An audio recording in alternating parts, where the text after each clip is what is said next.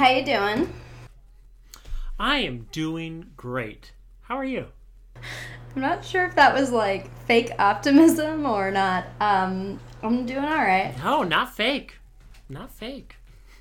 Uh, like what your response today when I was talking to you about the poem, I was like, okay, I feel like he's blowing smoke up my ass right now. I'm all right. I'm sick, so Aw.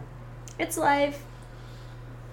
Yeah, you said it was chesty, like uh, Ethel Merman. Everything about me is a little chesty. Hardy, hardy, har. yeah. Yeah, Take that that victory bite of pizza. at least I'm eating. Yeah. No, I, This I forget true. to eat when I'm sick. The beer also helps with my illness. That is medical fact. I well, Eric's gone, and so I stole I stole some of his beers. I really thought you were going to say, so I have to get my own beer. Oh, my life is hard. no, I don't normally drink beer at home, or honestly in general anymore. I was a much uh, bigger beer drinker uh, in my college years. it suits the Montana climate.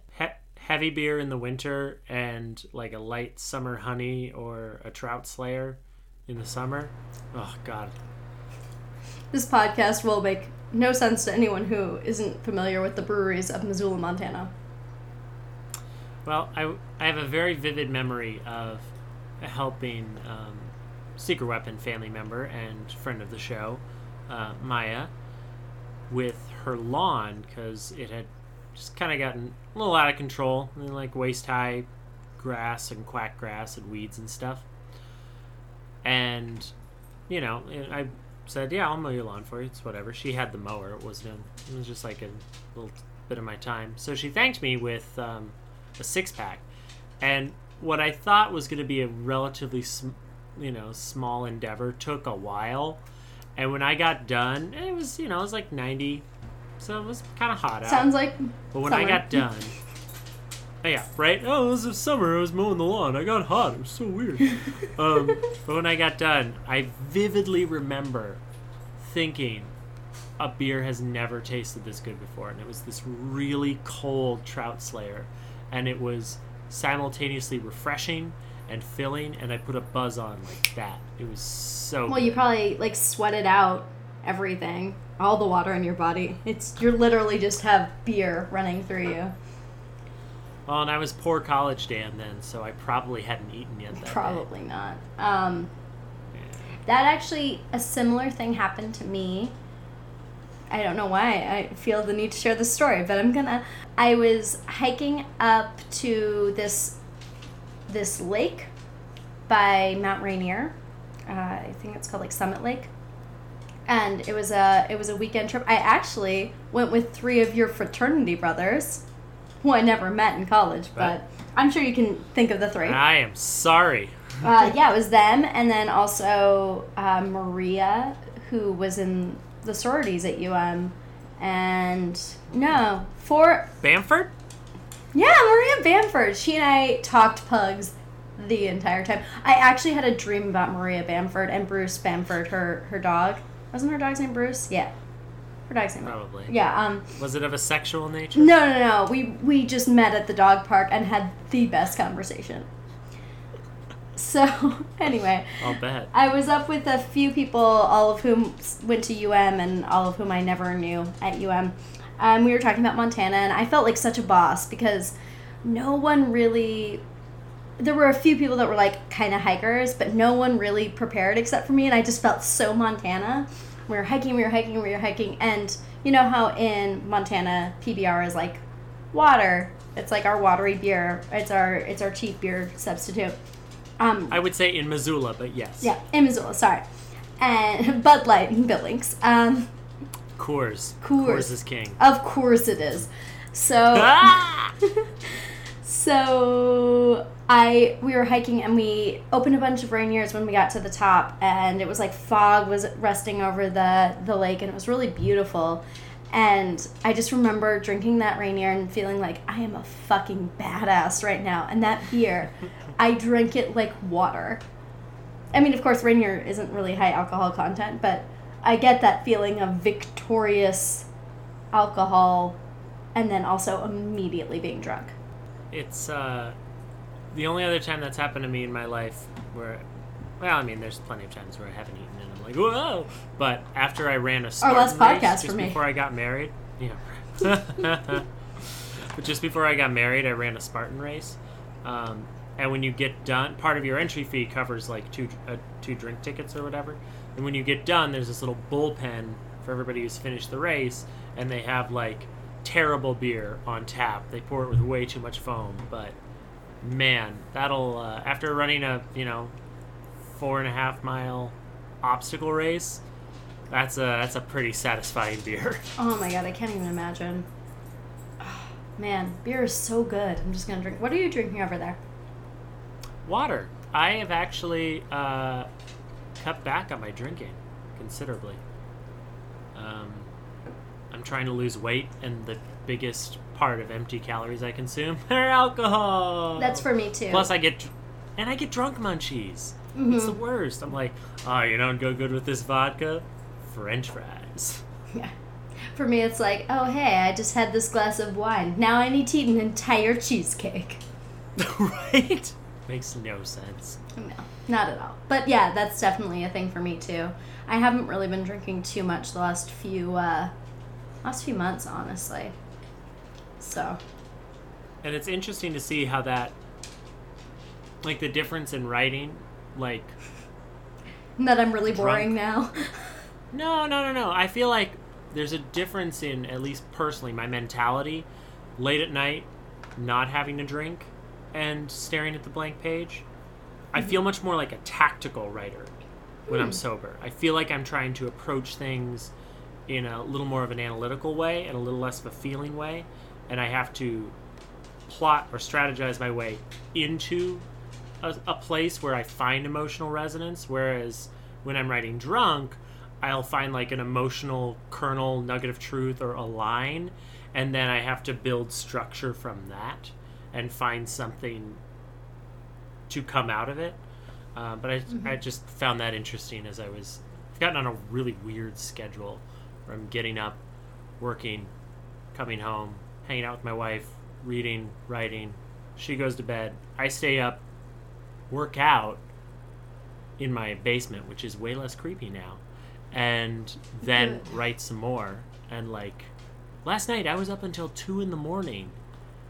Not because I was drinking and not because I was anxious over work or anything like I have been, but because I was inspired. Like I kept writing and I outlined this the poem you were talking about?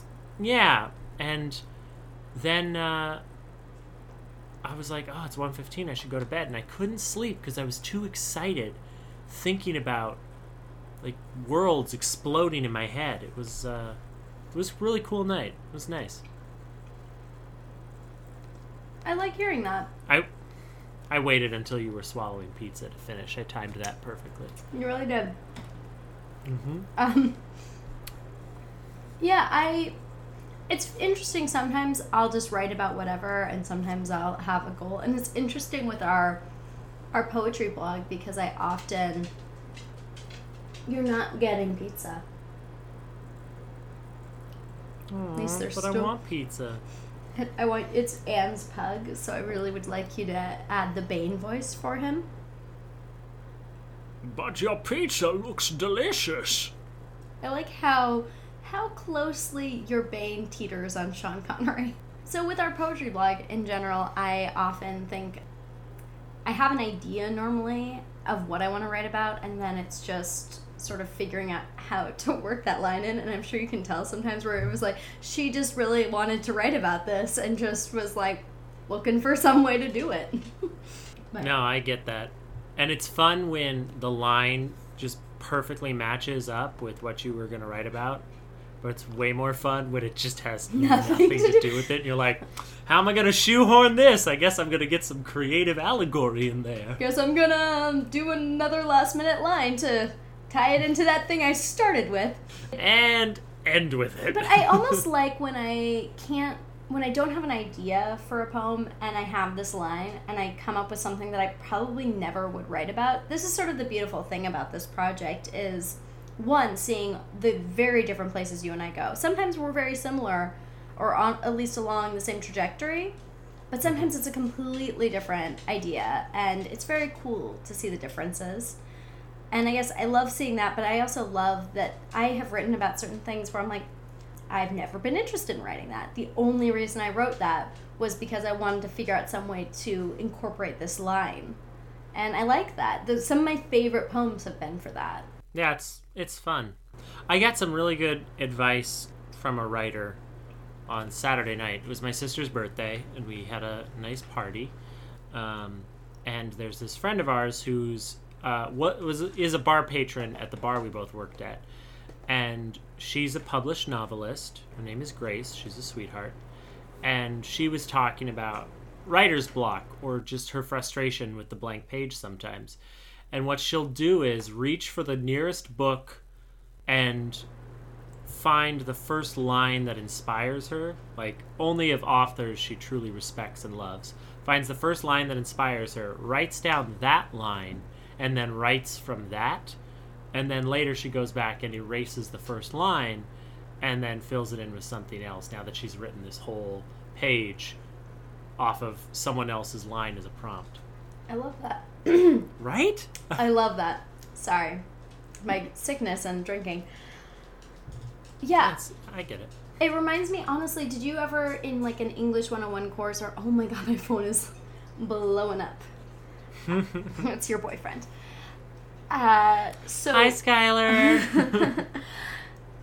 Yeah, so did you ever in English uh, have to do that thing where you start with a line and you just have to keep writing and keep writing and keep writing for like five minutes or something and just sort of see where it goes? yeah. But normally there's like a line or you like take your neighbor's line and you build off of it. it I I just remember like having to do those insane exercises and it kind of reminds me of that. But some interesting stuff happens from that. Although I often would just write gibberish that was like Jack Handey quotes. So. I was in a excellent poetry workshop once with uh, the incomparable Jackie Coffin, um, and yeah, you, you, know, you know Jackie, right? Yeah, I know Jackie Coffin. Like, I didn't know you knew Jackie Coffin. Jackie was my poetry bro. We took three poetry classes together. No, that's not true. I was only in one class with Jackie. We just Um, worked together. Jackie was Jackie was an excellent poet. Uh, she had some really great pieces, but it was her and Sam Nichols.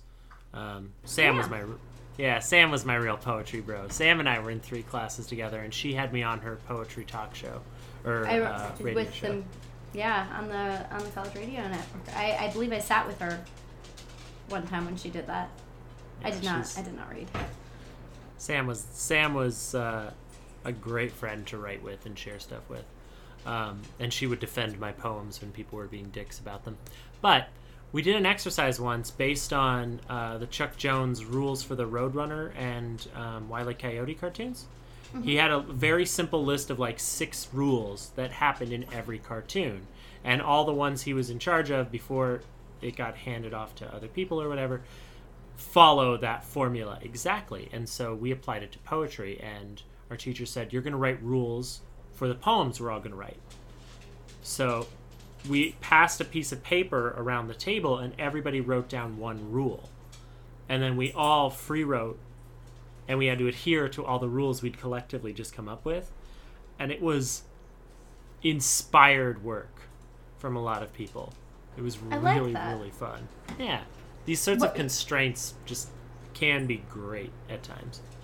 It's like that drinking game where someone can say like you can't say I and stuff like that, and you develop rules. Mm-hmm. Can would you share like two or three if you can remember them? I'm curious because I kind of want to try that sometime. I 100% remember the rule that I wrote, which was you have to incorporate a Bob Dylan lyric.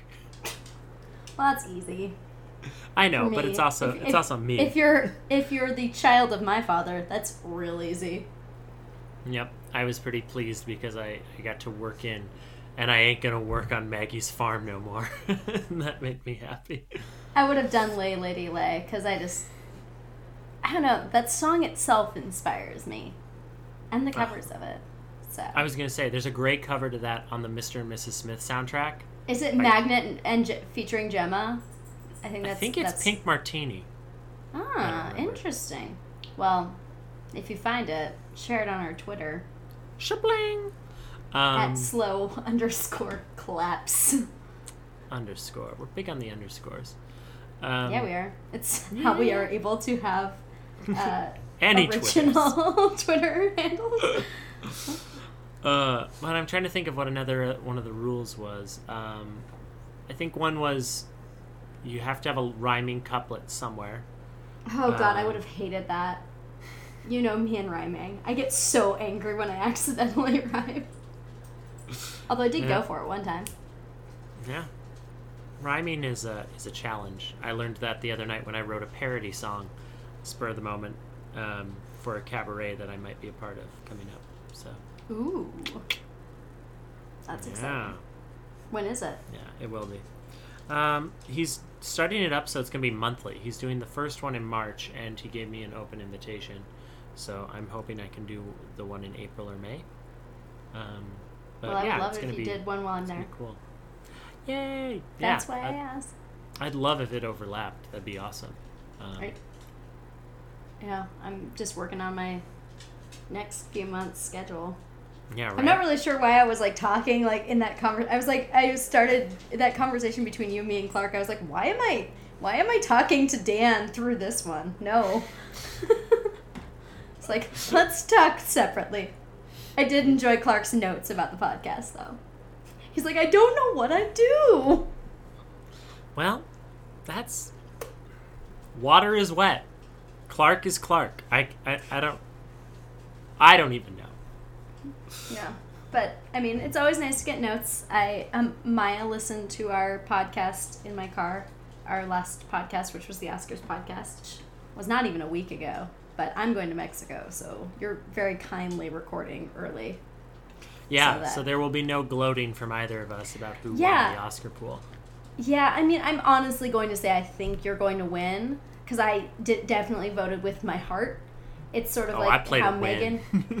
it, it's sort of like how Megan last year voted, I think, for Mad Max for everything during an Oscar bet, and she because she loved it. She loved it, and I have to give it that that she loved it. The only time I went against something that I actually felt was animated feature because I think Kubo could win, uh, even though I really would love Moana to win. Um, That's fair. Those things are hard. I they I don't know.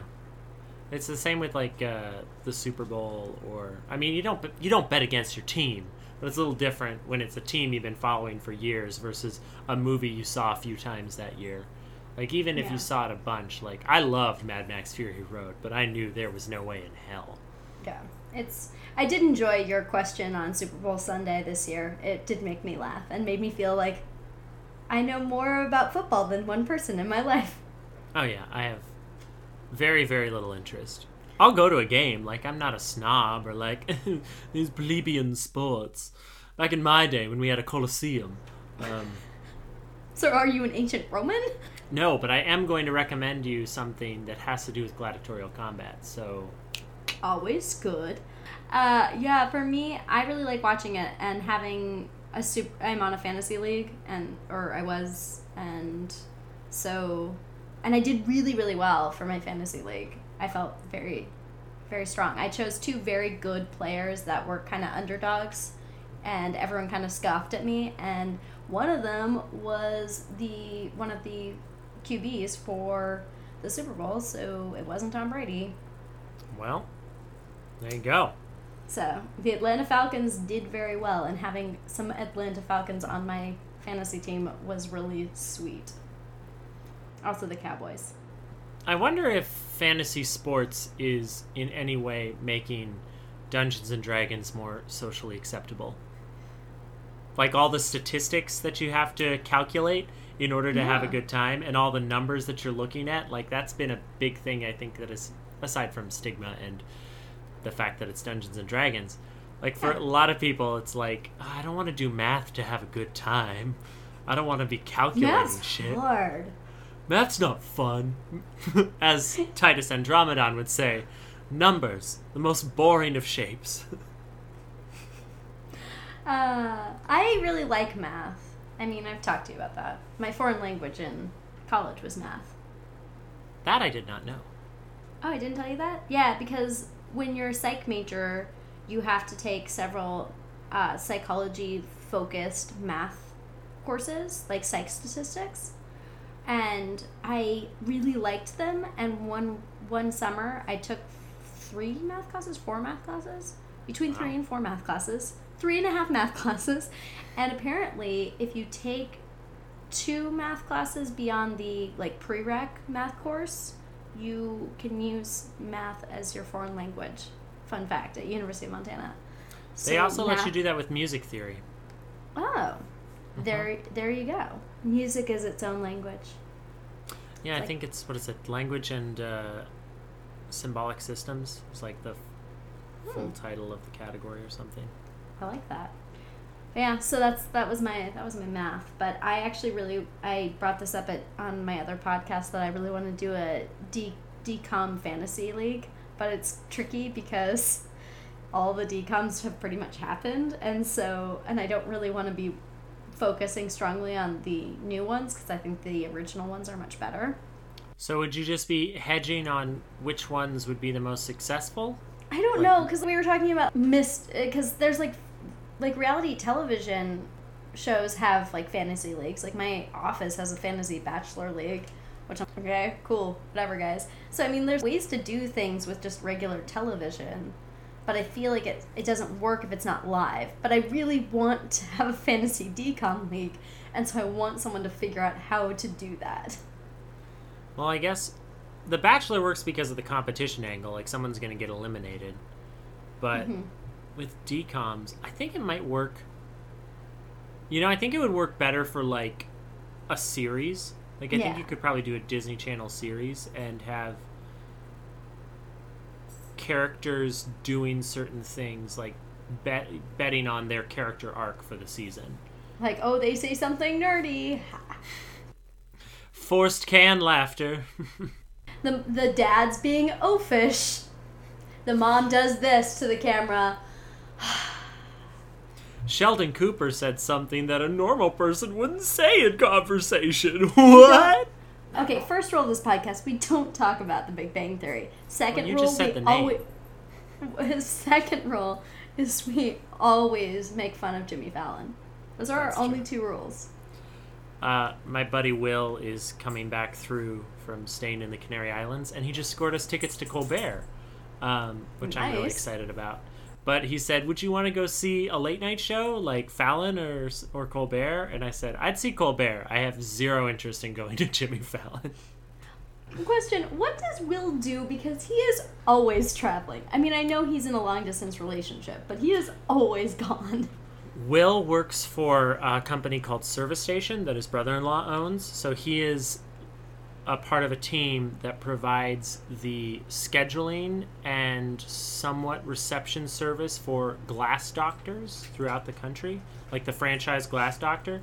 So you call the Glass Doctor in Atlanta, it's one of their clients. It gets routed to one of the guys who's working at that time, and they have all the information on their screen. They can tell you how to get there, directions as if they're in the store like oh there's the mcdonald's across the street they have the weather pulled up so they can talk like they're at the shop um, but they schedule you know window fittings windshield replacements that sort of thing so for the business owner of the glass doctor there's no upfront cost but they make commission on everything they sell and then the business owner gets their scheduling taken care of and their reception taken care of at no upfront cost to them That's nice. So I know model. what a glass doctor is, but my first like thought that came through my head when you said that was I was like, "You mean an optometrist, Dan?"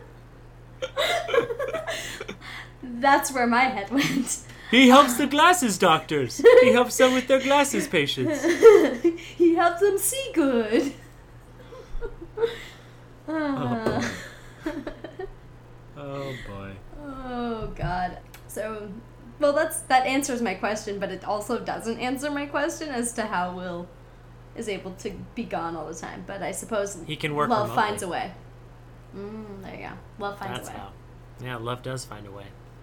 And if one of my very funny friends, JP, posted on Facebook the other day, and if you and if you look, you'll actually realize that President's Day is actually all around you. I like that. hmm You know what I like? Let me guess. Is it a quote I shared with you earlier? Well, I was gonna say Lillian Hellman. oh, do tell. Does she have anything interesting to say about she writing? She did. She she once said the writer's intention hasn't anything to do with what he achieves. Again, that was Lillian Hellman, which I enjoyed. Yeah, I thought I did okay. Quotes. Yeah, it was very good. I like that because there's um like the uh the unintentioned I don't know banner book or rallying cry or generational totem that some things become. I mean, a writer may just set out to write something from a very specific angle and the general pop culture consumption may come up with like a completely different interpretation or get something totally different from it than what they Yeah. wanted which i find interesting I, find a lot of things interesting. That is one of them. that's why we have a podcast because we find so many things interesting I know it's so cool. I was really I did find myself laughing when I was editing our podcast a little bit. Like Yeah? it was yeah, not at anything I said, but you guys were really funny. Like I'm Oh, really yeah. glad you guys are you guys are buddies now. have you watched today's mindy project I haven't yet. I went to bed really, really early. Well, not really, really early, but I had a very fitful night's sleep because I'm on cold meds and I'm not sleeping well. But I did have a great Maria Bamford trip. But because of that, I was just sort of like, yeah. joke. I had a great Maria Bamford dream. Oh my god. But uh, I was so like, see, obviously, my brain not working. But I was just kind of sluggish today and felt like I was playing pickup, which was kind of yesterday too. So I, and then I got home and I immediately walked my dogs and set up for podcasts. So, so after this, maybe. well uh, peter meets mindy's boyfriend and i i felt i felt that that was similar to skylar and i made me happy i'm very i'm very much a peter I, Th- I get that You're my Peter. Yep. You like my boyfriend. I'm glad. I'm a Uh, gross bro I feel like you're more Max than you are Peter, but they're roughly the same. Max. If we're gonna go happy endings, we all know I'm the Dave. I can handle it. It's fine. and I'm the Penny, I hate waiting for things I'm really excited about. Like, and and being a writer, that's hard too, mm-hmm. because you're like, I have a plot, but Let it just story. be done. Vomit on page. Vomit on page. What do you mean Yeah, I've only written good. a chapter? but I know how it ends. or like Uh. things that uh like things that have sequels coming out or whatever i'm like why isn't the next star wars movie here i just saw a star wars movie i want to see another one Did you see the photo, uh, the first Han Solo photo? i did I, I'm sh- I, I like that I asked that question knowing full well that of course you did. You were probably staring at it at the same time that I was and being like, hmm, hmm. Like when we Hmm. watched that that uh, video at the same time on Star Wars Day, and you're like, you should watch this. And I sent you the photo that I was watching it. Um, oh, such a good trailer. Uh, speaking of sequels, uh, you shared some interesting information uh, off the uh, podcast with me about some extensions to series. Yeah, well, one I guess is becoming a series because Neverwhere, the Neil Gaiman now uh, classic for him. I wouldn't say it's a classic, but it was a TV show for BBC, and then he adapted it into. He created it as a TV show, and then he wrote a novelization. Um, and he's writing a sequel, which um, is almost it's like 20 years later uh, since that came out. So that's kind of a big deal. And there it was also just announced that there will be a follow-up to his dark material books. There's going to be a new book in that world and universe Good, because that ending was depressing. i honestly have not read the series. I'm sure the prose are great but the uh, the interviews with the author just kind of put me off a little bit like you don't seem very nice Yeah, that's why I didn't like Bradley Cooper for a fair amount of time. Yeah. It's just like you're kind. I I, I think because I connected him to like his Wedding Crashers character or something, but like early Bradley Cooper just was kind of tooly. Even when he was like, a cool guy, he was kind of a tool. Yeah, kind of like a mean Matthew McConaughey. It's like a, ma- a smart Matthew McConaughey because I don't think Matthew McConaughey would be nice if he was smart. He's like a New York Matthew McConaughey. Matthew McConaughey's Yeah. Southern. and Bradley Cooper's like a New York Matthew McConaughey. Just kind of, yeah, it's kind of mean. Yeah. We talk about Matthew McConaughey way too much on this podcast. And everyone else has moved on, but I can't let it go. I know there's gold in there somewhere. it's the name of his new movie. I know. So yeah, are there any books or series that you wish had a sequel or were an extension on the series? Um, I was thinking about this, and up until the Disney acquisition, I would have been lobbying for more Star Wars. But it's interesting to look at like complete things, like his Dark Material, complete trilogy. It's done. Where are we going to go? What are we going to revisit? Is it worth it? And the Neverwhere example, single solitary thing. Should there be a sequel? Could there be a sequel?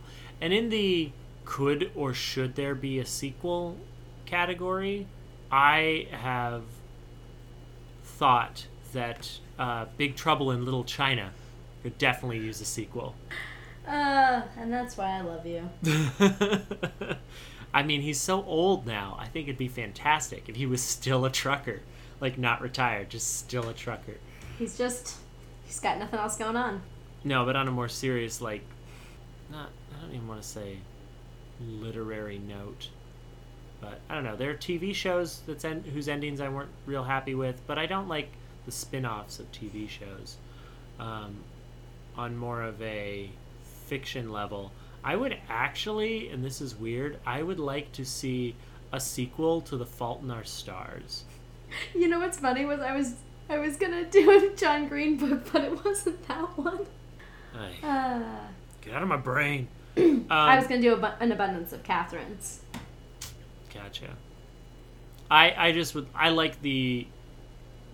sh- She went through so much growth, and so much learning about life and love.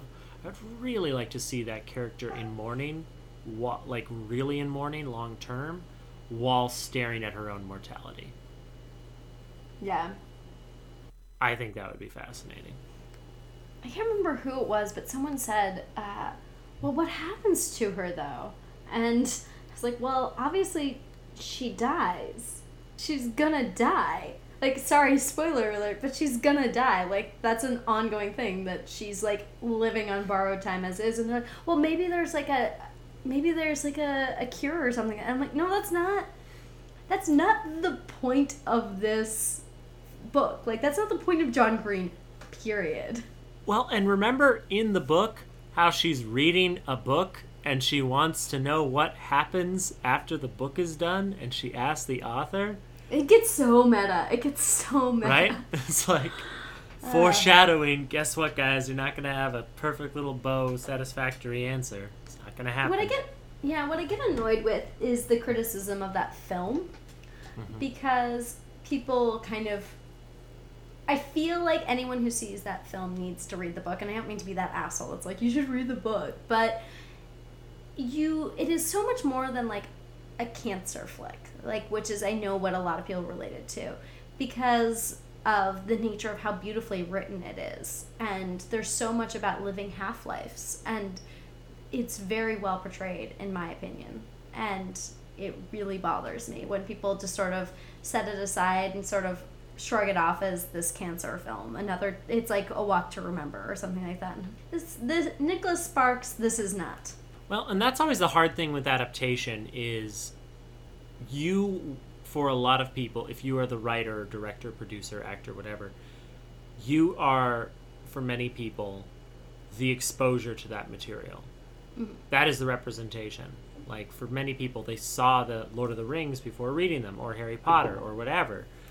And with that comes a burden of honesty, truthfulness, like telling the story as it is and it's very hard to condense a novel of any size to two hours or two and a half hours and capture the nuances because there's no budget for a novel it's words on a page. You can write that indefinitely. You can be Mhm. as descriptive and detailed and finite and specific as you want. And for a film to capture the same level of minutia and to even and especially when you're looking at a film that is through a first person perspective versus a novel that's through first person perspective you you're losing a whole swath of their emotional core that you're not going to get because it's not in their voice and especially not the whole time. Every line of dialogue is run back through the protagonist's filter. He sounded like this. I felt like this. When he said that it made me think of this. And we can't we don't have time or space for that in a film. And so adaptation i do not envy anyone who has to add adapt a beloved book because you're never going to please that core fan base. They'll be excited but there will always be a contingent that's like nah the book was better or the book had more to it It's sort of like that whole wild thing, and if you watch the redone, like the revamped Gilmore Girls, there's a whole thing about people, the people who saw the movie Wild and the people who read the book Wild, and like their differences. But it's an interesting thing because I was laughing about it because I actually feel like it's a pretty accurate adaptation, mainly because Nicholas Sparks did it, and Nicholas Sparks, I think, is a stunning uh, uh, screenplay adapter. And he, I mean, he's a stunning writer, but he also is very good friends with Cheryl Strayed, who wrote it and worked with her. So it's funny when people make that big difference between the book and the movie. I'm like, that was not the best comparison, in my opinion, but okay. not not a great place to start your case study from Yeah, no. What are some uh, possible sequels um, or th- sequels to completed stories that you would like to see? Yeah, it's interesting because you originally were talking about series when we were texting, and I was thinking about. I'm like, for the most part, honestly, the series I feel like ended when they needed to, and it's more like wanting an addition to a book. But one thing I actually thought of was one book I wish I hadn't experienced, and it is, it's the uh, and it's a sequel, but it's I mean it was done under kind of sketchy circumstances anyway. But it's Go Set the Watchman. Um, and that was hard for me because just it. Sorry, let's go set a Watchman. Uh, it's hard for me because of the fact that To Kill a Mockingbird is such a beloved book, and this was it was felt unfinished. It felt incompleted, and the nature of like it being collected seemed a little sketchy, and it really kind of shatters the illusion of Atticus Finch being this hero, and Yeah. that's hard for me. I have in the last few years read a lot of books with really well fleshed out characters where I mean some of them are like huge books like uh, City on Fire which is a book I recommended to you a while back it's amazing but I would have done with and it's really really long but I could have done with like sort of a set of side stories like it's sort of like the idea of how Seymour is a side is sort of an aside of Salinger's Franny and Zooey because that was their brother. And so you hear reference to Seymour. I would have liked something like that for City on Fire. I actually just read The Nest. It's been a popular book. Uh, gosh, I'm gonna. I would butcher. I would butcher the author's name, but it's new. It's The Nest. Uh, look it up. It's about these four siblings, the Plum siblings, and they're basically reevaluating their lives due to their like the nest which is like a like a uh, allocated funds from their father like a nest egg but not. And finding out that they don't have an amount and sort of this the dynamic of siblings the dynamic of what happens when you think you have money to settle on as opposed to when you just it's sort of like this idea of like don't count your chickens before they hatch and the father really didn't want them to depend upon this and then they did and it sort of shows like how falsely you can live your life and under the assumption that something will protect you and just this idea of the sibling dynamic as well was very interesting and i would have really there's a lot of things that are kind of mentioned a little bit but i would have liked a little bit more about it uh, about certain siblings, like Beatrice. I really, she lives in New York and is a writer, and so go figure. What? But yeah, so I would say I would say those two books. I also, I mean, I'm probably always gonna love Harry Potter, and so I'm fine with them expanding that universe. And I mean, obviously, I don't want them to exp- expand uh, the Lord of the Rings universe now because there's no way you could with the author. Those are worlds that I really could do with hearing more stories from, and I have no problem. I don't really want to do the screenplays, like or the stage plays in books. Like I don't want to do that. yeah. But I'm okay. Like I like learning more things. I liked the little like Quidditch of the Ages and all of that and Fantastic Beasts and I'm I like it. Like I I think it's nice to see a different side of that. I kind of like the change. I also kind of like the change in villain, although Johnny Depp being cast really I, I can't. I can't. I'm hoping. I'm hoping, but I just. Uh, when did we all turn on Johnny Depp? I think it was Pirates of the Caribbean three. I was gonna say either that. I was gonna say like halfway through Pirates Two. I'm like I'm getting. Yeah, it was. I think it was somewhere in that end of Pirates 2, also Willy Wonka. I think at a certain point we were like, hey, Tim Burton, Johnny Depp, you guys need to go on a break. Seriously, stop. I think you need to see other people. Yeah. I. God, no. I can't. I just can't. Th- That's like, that's a pairing that I just really, I cannot get behind. it, it reaches sort of an obnoxious level. I mean, like Quentin Tarantino and Samuel L. Jackson work together a lot, but it ebbs and flows. You know, he'll be just oh, he was the piano player for a second in, In Kill Bill. Kill Bill. Oh, actually, Kill Bill 2. It was Kill Yeah, Bill 2, wasn't it? Volume two, yep, because then they have the longer wedding flashback at the beginning. But you know, Hateful Eight, he's front and center, and um, I don't. He doesn't have a part in uh, Inglourious Basterds, does he? No, he's not in Inglourious Basterds, but he's the butler in Django. He's the butler in Django, and he's of course in Pulp Fiction. What? What? Yeah, that's Samuel L. Jackson. Mm. Yeah. Clark thought it was Rutherford B. Hayes, but That's an interesting name to pull out of your hat there. Clark's really bad with presidents.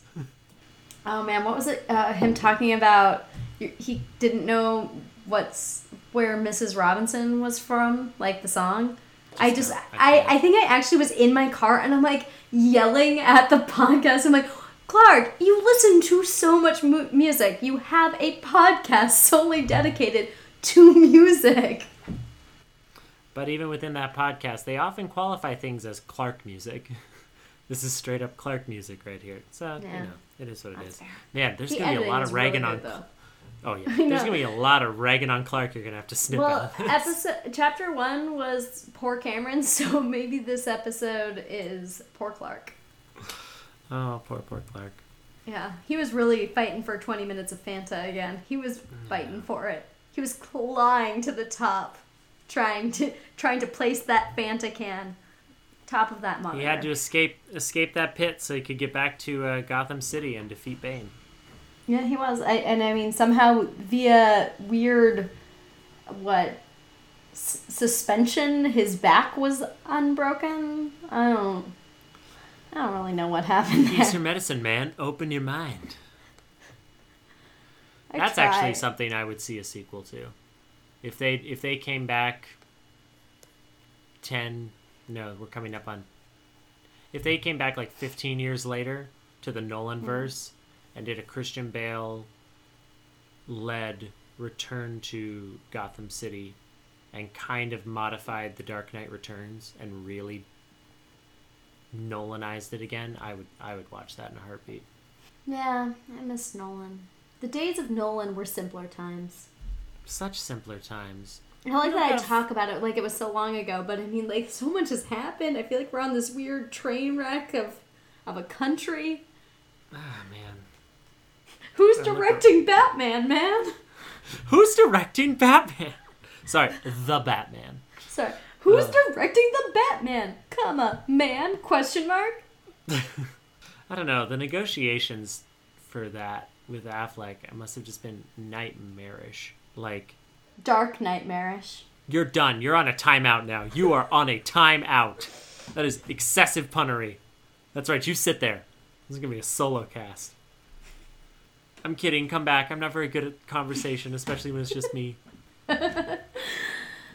I, I didn't talk much last podcast, but it was just too funny. I had to like mute a few times. Now, Skylar, Skylar talked plenty.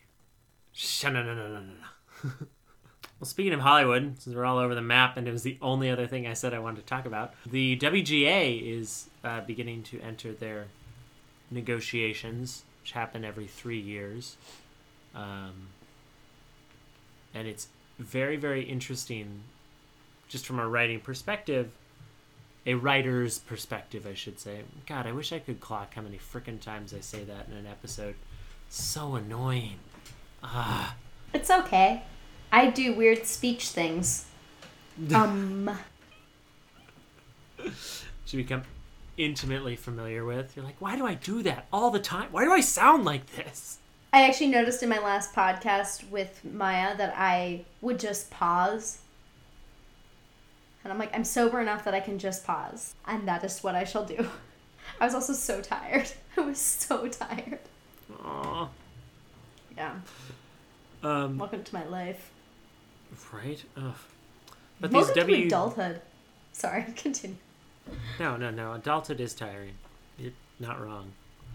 Um, but the WGA negotiations I, I find really interesting because it's collective bargaining for independent contractors. Like, None of these none of these writers. I mean, even when you're on a show, you kind of work at will. You can be fired pretty easily, um, even if you're a TV writer. But it's just from like a, There's a huge roll of thunder that just shook my home. oh, I thought that was just feedback. And that's why I was making that face, and I was like, and my dogs are freaking out right now. Aw, I assumed it was the beginning of Poltergeist or something. Yeah, no, I, as soon as they calmed down, it decided that was just really jarring because it wasn't raining when I was outside.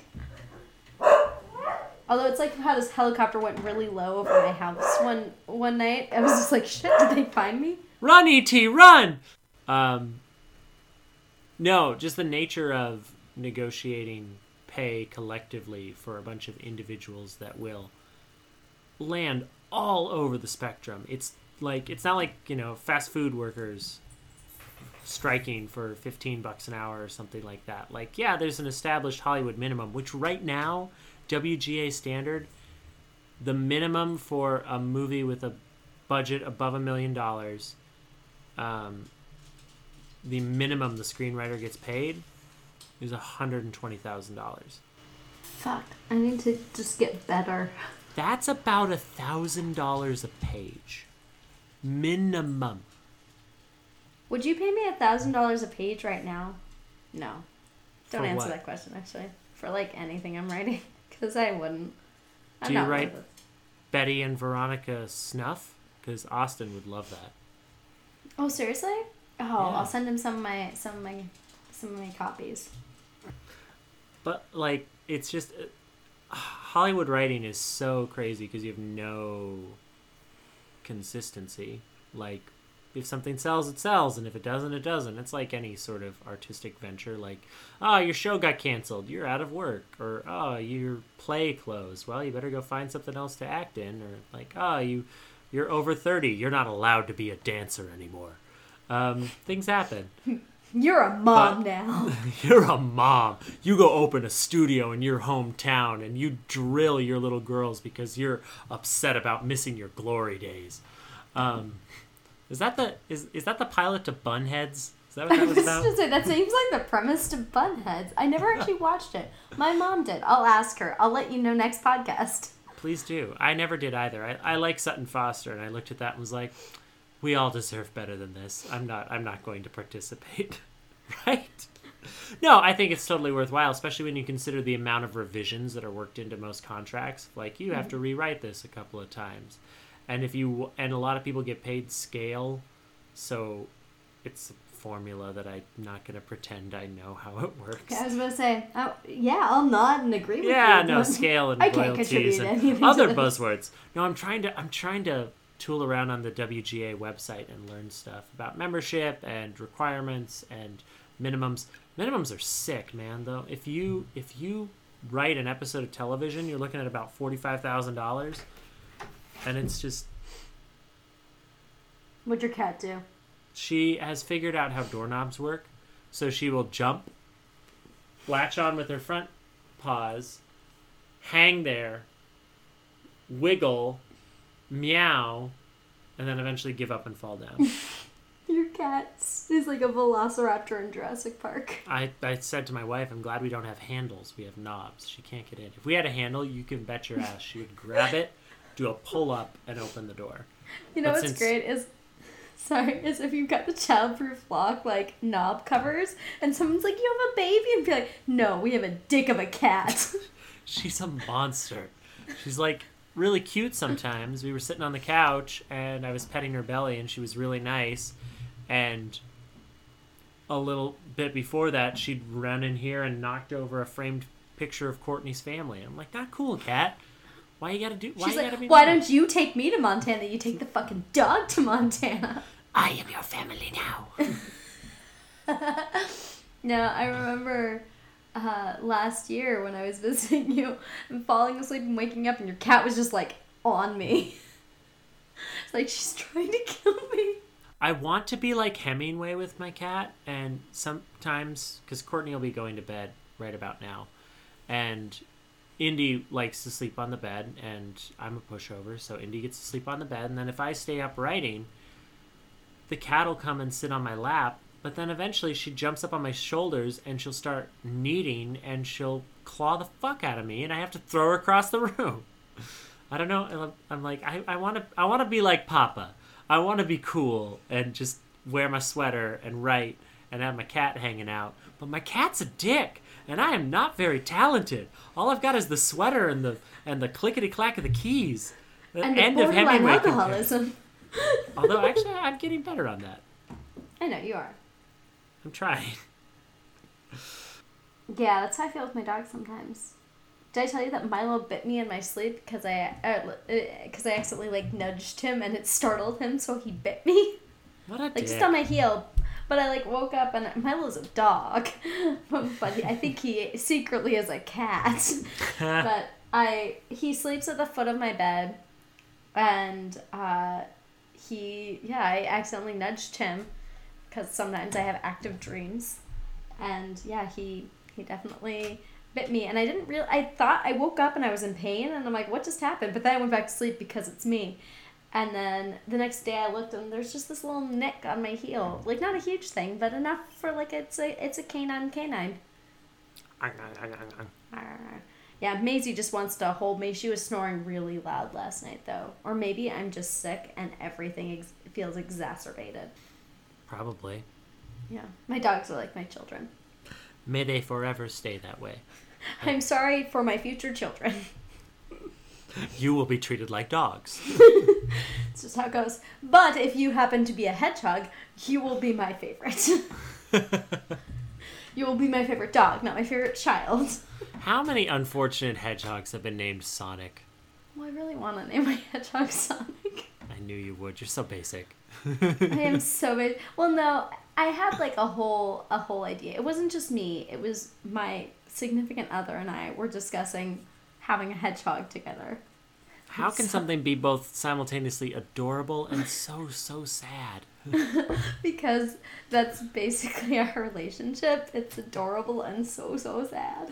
That's on brand Like- for you. Like, yep. My dream, my dream is for us to live in the same place and to watch movies together at night. That's that's what I want in my life. It's pretty nice. I'm not gonna lie, Yeah. that's not a dumb dream. So speaking of your wife, we should wrap this shit up. Probs. Totes probs. so Um, we don't take up her space. No, she's she's in bed. And she she loves the sound of me yelling about movies. It's really it's her top five favorite sounds. Well, I would hope so, because that's what she signed on for for 50 plus years. That's right behind. Uh, I think I'm gonna live 50 I was years. gonna That's say, adorable. let's talk about your actually your health choices because that might not be the case. Well, uh, I ate vegan all day. I've worked out a lot, and I've cut back on alcohol intake, and I don't smoke anymore. So, shit, I could end up living past 50. Well, I've never smoked tobacco. There we go. that's that's the qualifier I was looking for. Um, I have never smoked tobacco. Like I've never been a smoker, uh, which in Missoula is actually a feat. I know you're making that face at me because no, I have asthma, like bad So asthma. do I. Well, I guess I have asthma and want to breathe. Um, I, I'm out of shape. Doesn't stop me from having sex. You do you do things, you know. They're probably not great ideas. Yeah, no. I mean, I actually have gotten better. I have to give Anne credit for the fact that she eats really healthy and cooks a lot, so I thus eat healthy due to my general laziness. Mm. And I'm pretty active. I'm a pretty active person. Um, and yeah, so I mean, really, it's just more that uh, my brain works real funny. That's about it right now. I would love to hear you read a poem, and we can talk about it and what we're writing, and what we would recommend to each other, and somehow land the screeching halt of our flaming wreck at the finish line of this podcast. Yeah, I feel like the I feel like that um, scene in Wreck It Ralph, where all hell done break loose in that race and things are falling apart, and they still, and she still wins. You go, Sarah Silverman. We can Um, fix it. Mhm. She's the she's the what the glitch? Is that what they call her? A glitch. I am the glitch in this matrix. All right, so I'm gonna read a poem. I actually uh, alluded to it in my acceptance speech for my Oscar last week. Or no, two. It'll be two weeks ago when this comes out. Yeah, sure. It's called the Hydros- Theater of the Mind. It's called Hydrostatic Equilibrium. And uh, yeah, I'm real smart and use big words. Okay. In the expanse, within each other's orbit, we were not the sun. Heat was not what we aimed to be. Face to face we spun, in sync as a form to be a pair. You fell from grace, planet no longer your title. My dedication would never falter. No matter your classification, I, I remained a devoted cohort. Names will change, allies shift, but my faith is in you. In balance when we are at rest. So the thing that you hit with your language here that I really appreciated appreciated um, is the dance-like quality of the language and the general orbit that you're describing. Like the the ballet of the stars is something that I've always found fascinating, and th- terms like a fall from grace, in balance we are at rest um, and being in each other's orbit and the uh, in sync as a form to be a pair it really reminded me of pas de deux like a flashback to you know college ballet class and the rhythm of the lines feels very dance like which i don't know how you feel about the the rhythm of this piece, but I think it's one of its strongest points. Mm-hmm. Yeah, I like that. This poem is roughly based on Pluto and its moon Charon because they are in balance when they're at rest. They're constantly facing each other as they orbit. And it's kind of like this beautiful romance. And I I loved the idea of it. I was talking with someone about it and I just started seeing it as this idea of like when you're in a relationship, you're in that person's orbit. But this idea of not it being two ways, it not just being like you're in one person's orbit or they're in your orbit. You fit each other so well that everything seems aligned. And that's not always perfect, but it's astonishing how something so perfect can be created from masses in space colliding and developing orbital like force. And there's something poetic about that and it's sort of a beautiful love story in my opinion. Yeah, to find romance in spinning rocks, I think, is an exceptional use of human insight. That's the sort of thing that you read it, you hear about it, we're talking about it, and you just think, why hasn't that been referenced in a film or movie? A film or movie? Wow, a film or TV or novel or something. I'm not aware of a Jerry Maguire esque speech that references Charon and Pluto, which Yet. I think is is yet. So I am actually This- writing something and that is involved in it. you heard it here first, folks. So if anybody comes out with something, they ripped off Adair. They did. No, I I I actually have a I a speech that I just wrote because you know I I'm trying I'm writing a a small screenplay right now. Maybe it'll become a big screenplay, but there's a speech in it that I I like just kind of came up with, and I was like, yes, I don't know who's gonna fucking say this, but this is gonna be a thing in it. Uh, homeless monologues are really fun. We just- You're like you- just putting it out even- there. Well, you just you don't even like know the character yet, but you know this part of a character, like this moment. You just feel so intensely that someone could be driven to this specific point or feel this thing the way you're feeling it just then. You're like, I don't know, I don't know who I'm gonna shove this into. I don't know whose mouth this is gonna come catapulting out of, but I am writing it down right now and saving it because it needs it needs to go. So it needs to be. Yeah. These words demand existence. There you go. Ah, that's a beautiful thing. I'm stealing that. You know what else is great is homeless people's monologues. Like when they tell you about the people up up in space that are watching us, or that government is corrupt. In which Most case, of the that's every politician in Seattle. Most of the homeless monologues that I hear start off with, "Excuse me, ladies and gentlemen, I'm sorry to interrupt you." There's a guy that walked in front of my car today, actually, and it was the weirdest thing because he had a beeper. He had like a, a button up shirt. It was tattered, but I mean, like, he had a button up shirt and he had a beeper in it, like an old hospital beeper. And he was wearing this like big coat, and he had an American flag on his backpack, and then he had this big Grateful Dead patch on his pants. And I was like watching because he's just stopped in front of my car. So I was, for a second, I thought, oh, like I had a moment of, I don't know if this person is homeless or not.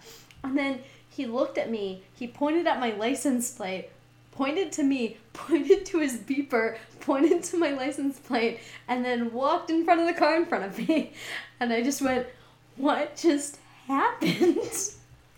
Well, clearly there was an explosion um, in a 1987 time machine factory, and he was catapulted into the future, and he's just trying to figure it out. All right. I'll go with that because that makes more sense than, you know, all the other things I came up with.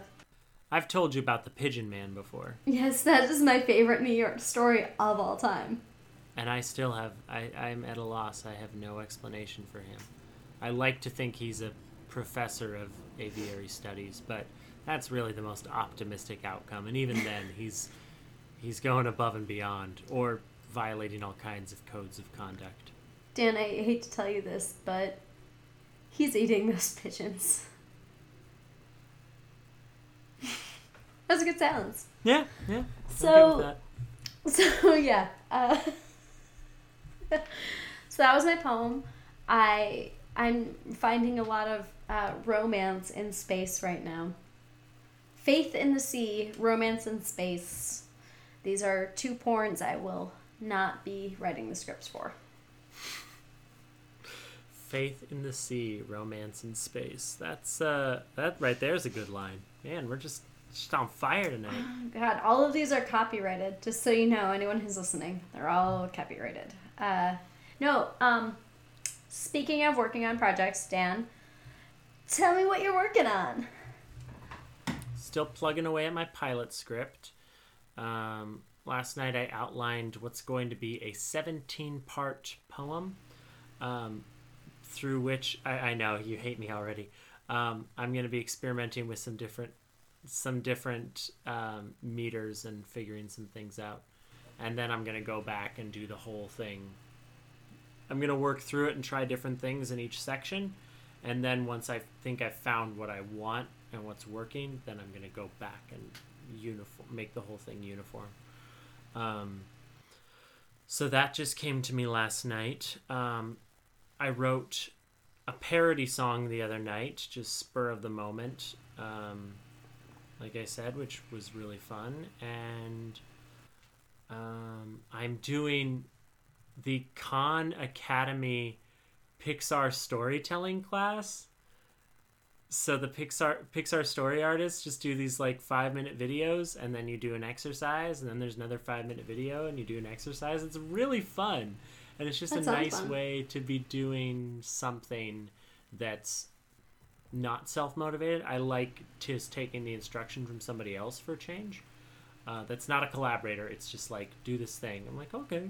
So I uh, from that has come a, a seed of an idea based on a, a pretty shitty event in my life because they're like write about a memory that you have vividly. How were you feeling? Write about that. And I was like I was angry. I was betrayed. Um, but yeah, so that's been uh, it's been interesting to this year i've been really mining personal experience for not just emotional texture like i usually do but like actual exploration of places i've been in my life and things that i've felt in a more personal way instead of just like oh i remember how it feels to be that angry or i remember how it feels to be that sad but trying to capture more of the circumstance and more of the truth in those emotions instead of just a general recollection of them. So that's kind of been it's kind of been my rambling and uh, pompous way of talking. What's it like to feel? You know, it's uh, it's nice sometimes. It's not others. Oh, sounds nice. Yeah. Sounds nice. No, I really like that. I I just really like going out of your regular routine sometimes to experience a new story or to find a new story. I've been thinking about that a lot lately. I almost so I was looking at Hugo House classes and I was like, oh, maybe I'll just ow. I was thinking, I'm like, oh, maybe I'll just take a class. And I looked at the class I was looking at, and I looked at the instructor, uh, instructor, and it was one of my friends. And I'm like, fuck that! I'll just go and ask her to write with me for like 45 minutes. I'm not gonna pay to pay a hundred dollars to take her class. Not saying like, Absolutely not saying that it's not worth it, but I mean, when you know that person, like, and have drinks with them on a monthly I was basis. say you can buy them dinner. It's cheaper. Mm. Yeah. It's yeah no I would I, but it was just very funny to me because I was like oh this class looks really. No, I'm not gonna pay to talk to her. I can just talk to her on Saturday at brunch. Ridiculous. That's funny. And I mean, it sounds super shitty, but she uh, was one of the people that ran the residency I did. And so I was like, well, she already thinks I'm good enough to put in her books. So I feel like, I don't want to pay for this. no, I, I did, uh, yeah, I walked into another poet. It's it is a bookstore only for poetry. And I haven't gone in in a while because it closed briefly because it's a bookstore A that sells only only for poetry. um, but uh, the the chapbook that I'm in is in there, and I was just like, weird. And then the person was trying to explain to me what it was, and I'm like, oh, I know, I'm in it. This is me. You're like flip, flip, First flip. page. You're just hanging around. Hey, you. Uh, what are you? What are you looking for? What, what are you look? Oh, just a William Carlos William book. Oh, you should. Uh, should uh, you should check out this chapbook. I hear it's. Uh, I hear it's pretty good. Ready Player One. You should probably look at this poetry collection. So yeah, it's it's funny because Elliott Bay. I went with uh, a three year old to Elliott Bay books and saw the book, and I was like looking at and looking through it, and the child was completely uninterested about that, and so I was just like.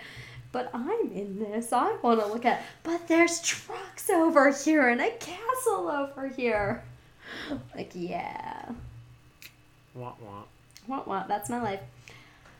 So have you been have you been creating anything specifically geared towards capturing that three year old's imagination?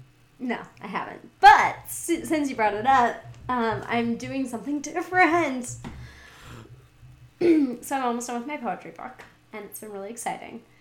But upon writing that poetry book, I realized that there's a fucking book in it. and I was reading it, and I was like, I'm still gonna do this because it's very vague. It's all very vague. It's like puzzle pieces, and because it's also not, it's not gonna be linear. And so you're yawning, but for a second I thought you were excited, and I'm now both. I'm bummed out. Um, It's just late and I didn't sleep last night. so yeah, no, I get it. Um, I'm sick, but I'm I'm well for this. But But I'm not yawning. but who's that yawning? Oh no, I'm actually gonna yawn now. I can feel it. Fuck. you had to comment about it. It's it's emotional triggers, man. But yeah, so I was reading it, and it's very nonlinear because I wanted it to be nonlinear. Um, so it goes from two thousand five to now, or to like a few months ago. So it's like two thousand five to two thousand seventeen. And so that's a wide expanse of time. But none of it's linear. It's all kind of vague. There's not a lot. I mean, there's there's connections. It's all connected to one state, and so that's very cool. Um, and I'll have a little bit before it because of that nice gum, and so. It's so I uh, don't smoke. that's fair. Um, so it's there's a little bit before like I'm doing a little intro to explain what it is, so it doesn't seem completely out of left field. But other than that, I was like reading it and I'm like I like it. There, I mean, I there's still a few poems that need to be added, but I think it's like a good length. I'm gonna sh- I'm gonna send it to you once it's done, and I compile Yay. all the pieces together. You're actually I think gonna be the first person I'm gonna send it to.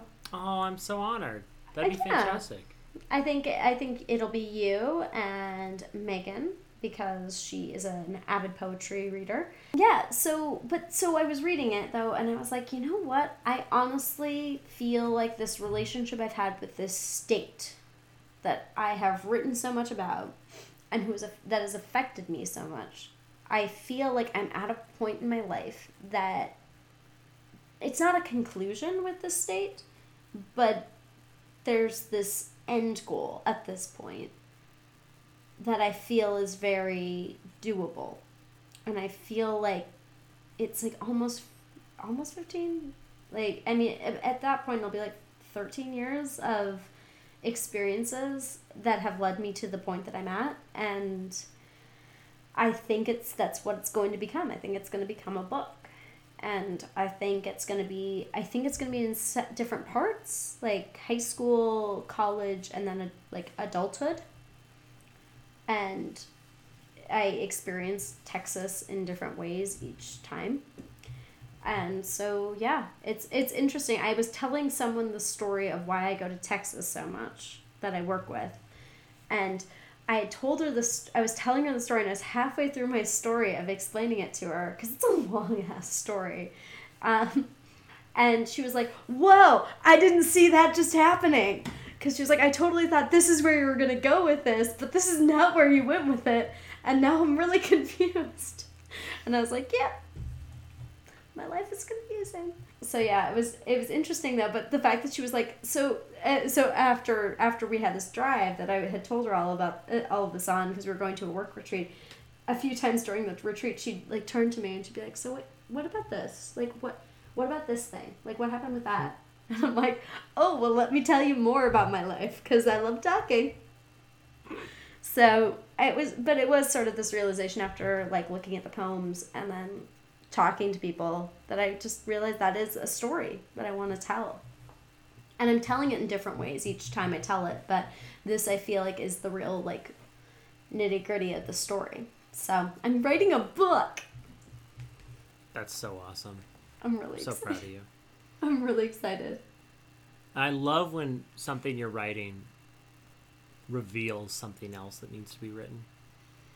Or a project start starts small and grows from there or like you know you noticed one day you were writing a lot of poems about texas you're like Mhm. oh i should do something with this and so that becomes a book of poetry and then it becomes a, a novel encompassing your experiences with this state and that's the way that that grows i mean you're going to be the governor of texas. That's what's going to happen. No but the uh the just the progression No. of that from just knowing that it's a part of your soul like that is tells me it's definitely worth pursuing. And there's a reason that that voice is speaking so loudly. Yeah, and it's interesting because every person I've talked to, because it when I talk about like where I'm from and you know places that matter to me, because I've always explained like I'm from Montana, I live in Seattle. I spent uh, like a, a fair amount of time in California because that's where my grand- grandparents live. So I always kind of felt like I was a Californian, and that's also my weird little slangs are from California but I also feel kind of like my other home was in Texas. And I always did. And it wasn't necessarily because like I had family in Texas, but I developed a large group of friends there and I had this amazing experience when I was 15 that my dogs don't agree with. So fuck, what am I going to do? that was before we were alive it doesn't matter Got to tell them some things. I've broken a lot of news to them about my life. But yeah, so that's something I'm really excited about, and I'm working on it. And it started. It's been a slow startup, but I feel like this is like a piece of writing that it has been ten years in the making. So I feel like I keep going back to this story, so I think there's a reason why. So I'm very excited about that. Yay! Now let's i love seeing go back and listen to the Pinkins. What? yeah, right i love seeing you jazzed about things as they're happening Yeah. As opposed to my text where I'm just like, I'm so tired. I'm sick. And I'm tired. life is hard Life is really hard. I, I mean, that I th- feel like that's been my majority of my text to you lately, where I'm just like, life is really fucking hard. Being an adult is hard. it blows doesn't it I mean, yeah, I wouldn't trade my, I wouldn't trade it to be anywhere else. I'm, I'm a work in progress, but I feel like I'm a work in progress to something really cool. So that's good, and I feel like I, I feel like we're like getting on some sort of positive trajectory that way. Slowly but surely, it feels like the ship is righting itself. All right, before I leave you, um, we should probably recommend something to each other. We probably should. And I promised you Gladiators. Okay, tell me. I would like to recommend to you the latest ear movie from the Blacklist Table Reads podcast called Maggie's Dawn. Um, so it's an unproduced screenplay that they turn into a radio play, or as they like to call them, ear movies. Movies for your ears. Um, and there's a, a big gladiatorial combat bit right in the middle, and that's all I'm going to say about it. But trust me, it's good, and I think I think you'll like it. All right. And uh, you're going to scoff at mine. I know because I would scoff at mine. So if you don't, you're a better person than I am, which we already knew. Oh. So, so there's this Australian writer named Liane Moriarty, and she's like, I'm sure you've seen her books. They always have, they're very colorful, and there's normally like some sort of weird candy related thing on the cover, but the books are always like, The Husband's Secret, What Alice Forgot, or uh, Truly, Madly Guilty. But there's this book called Big Little Lies that she wrote. And I was given it as like a recommendation from a friend, and I read it, and I was like, honestly, like, yeah, it's an interesting plot, but I am not into these kinds of books. And I like apologized. I was like, I read the books you recommended, but they're not my style because they aren't. But it's an interesting premise, and I totally acknowledge that. But HBO just picked it up as like a, a like a, a series. Um, yeah, it's a miniseries now. yeah. And so I watched the first episode, and having read the book, they made it they because all the books are, take place in Australia, and they've transferred it over to Mo- the Monterey Peninsula in California, which is where I spent a lot of my childhood. So that was very cool because I spent a lot of time at Carmel by the Sea, which is outside of San Francisco and it's on the Monterey Peninsula. And so I think the setting is really great and they got a really great cast of characters. And uh, it's uh, Reese Witherspoon, Shailene Woodley, um, Laura Dern, uh, Nicole Kidman, uh, Alexander Skarsgård, um, Adam Scott, Zoe Kravitz. Um, but You could have the- stopped after Laura Dern. I I, know, I, right? love me some Laura Dern. I know, right? It's like that song for every season. Dern, Dern, Dern, Dern, Dern, yeah.